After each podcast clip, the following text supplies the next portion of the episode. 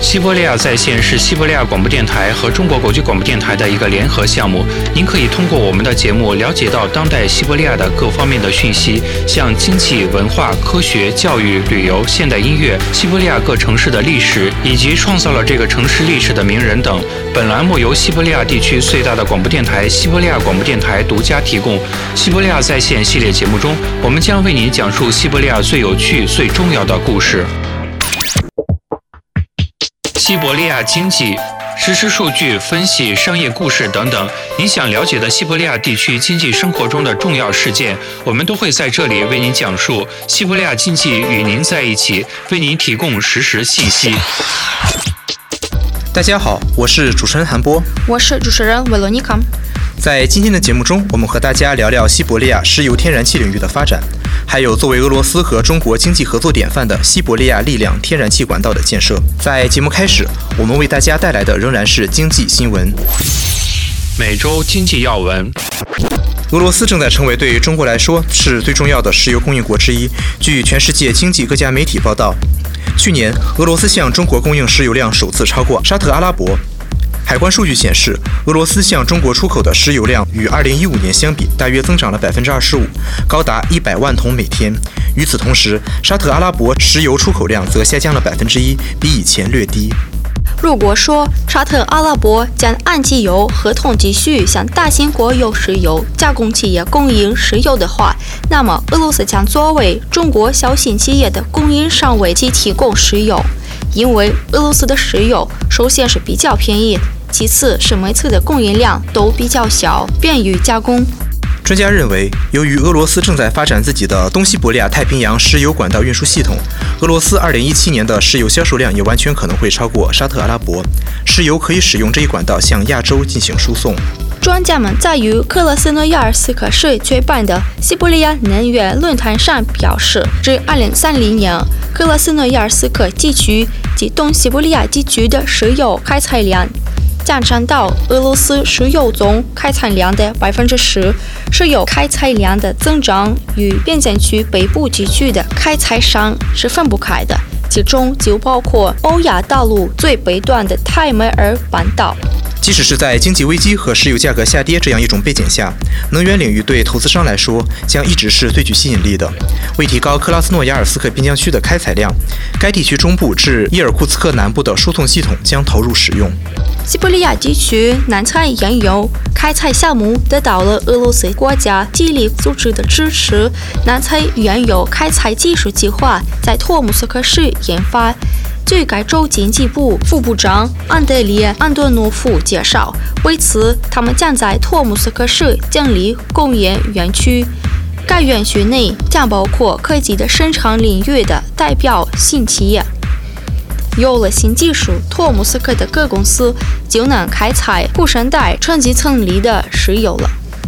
将来还计划在瓦修干自然保护区开采石油。世界上最大的沼泽瓦修干沼泽就坐落在西伯利亚地区托木斯克州和新西伯利亚州境内。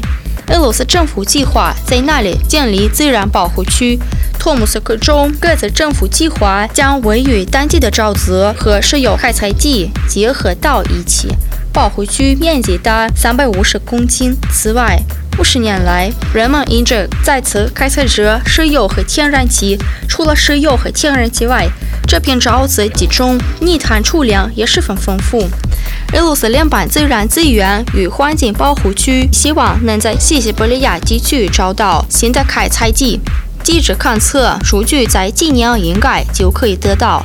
据名为俄罗斯地下资源的组织数据显示，俄罗斯最近两年已探明的石油储量增长了七点三亿吨，而天然气的储量上涨了一千零九十五万亿立方米。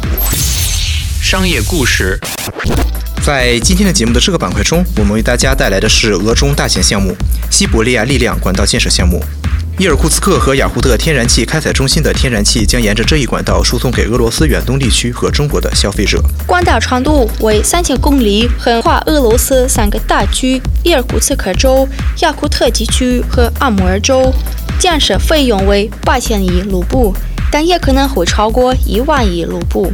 天然气年输送量为三百八十亿立方米。二零一四年五月，俄罗斯天然气工业股份公司和中国石油天然气集团公司签署了中俄东线供气购销合同，这份合同有效期为三十年。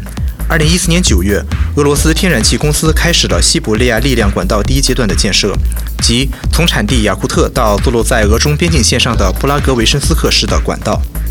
该区建的管道长度为两千两百公里。第二阶段建设的是伊尔库茨克州传递到雅库特的管道，其长度约为八百公里。二零一六年九月，俄罗斯天然气工业股份公司和中国石油天然气集团公司签署了通过阿穆尔河设计和修建西伯利亚力量管道段的协议。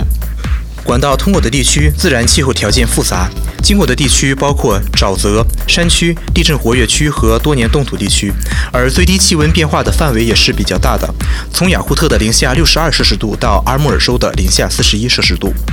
据俄罗斯天然气公司领导阿列克谢米勒介绍，目前西伯利亚力量管道该公司已建设了四百四十五公里了。今天，管道建设计划再投入一千五百九十亿卢布，部分资金将划归阿穆尔天然气年产量为四百二十亿立方米的一家天然气加工工厂。该工厂将成为俄罗斯最大的天然气加工工厂。数十年来，这样的工厂在俄罗斯未曾建设过。中国正在提高天然气在经济中的比例。中国能源管理局公布了该领域截止到二零二零年前的发展计划。据该计划显示，天然气的比例由之前的百分之五点九提高到了百分之十，而可再生能源的比例由百分之十二提高到了百分之十五。作为中国主要能源的煤炭，在旨在减少排放和应对气候变化的政策的框架下，其使用比例将从百分之六十四降低至百分之五十八。然而，虽然中国的天然气已足够使用到2020年，并且与土库曼斯坦和缅甸等国的天然气供应合同已签署。在中国目前并未使用其已获得的天然气资源。与俄罗斯天然气公司签署的天然气西伯利亚力量管道供销合同将于2019年起生效，但双方可以按合同相关条款的规定更改开始供应的日期，退后的时间不得超过两年。中国公布了与俄罗斯的战略计划。中国国家主席习近平表明，要全力重建与大国关系的框架。该框架的特点就是稳定性与平衡增长。当说到与俄罗斯的关系时，习近平强调，中国一贯支持与俄罗斯的全面战略协作伙伴关系。之前，俄罗斯总统普京曾单独指出，要全力发展与中国、日本和印度的关系。他强调，俄罗斯对合作的重新定向，即传统的与欧洲国家合作转向与亚洲国家的合作，这是由国家的长期利益和全球发展形势决定的。在俄罗斯，就像在世界上任何一个国家一样，打折促销是十分受欢迎的。这吸引消费者的手段在网店中也是如此。美国出现了一种促销手段。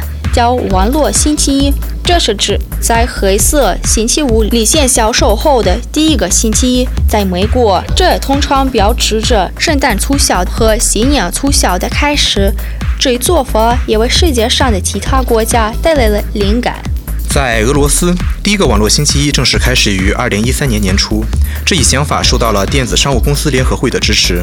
参与这次活动的不仅仅是俄罗斯境内的网店，还有白俄罗斯和哈萨克斯坦的网店。关税同盟的这三个国家的消费者们充分享受到了在线销售的好处。第一个网络星期一这一天，俄罗斯非常流行的网上商店维基马特接收到了总价值为两百万卢布的大约六千份订单。是新年期间商品销售额的两倍。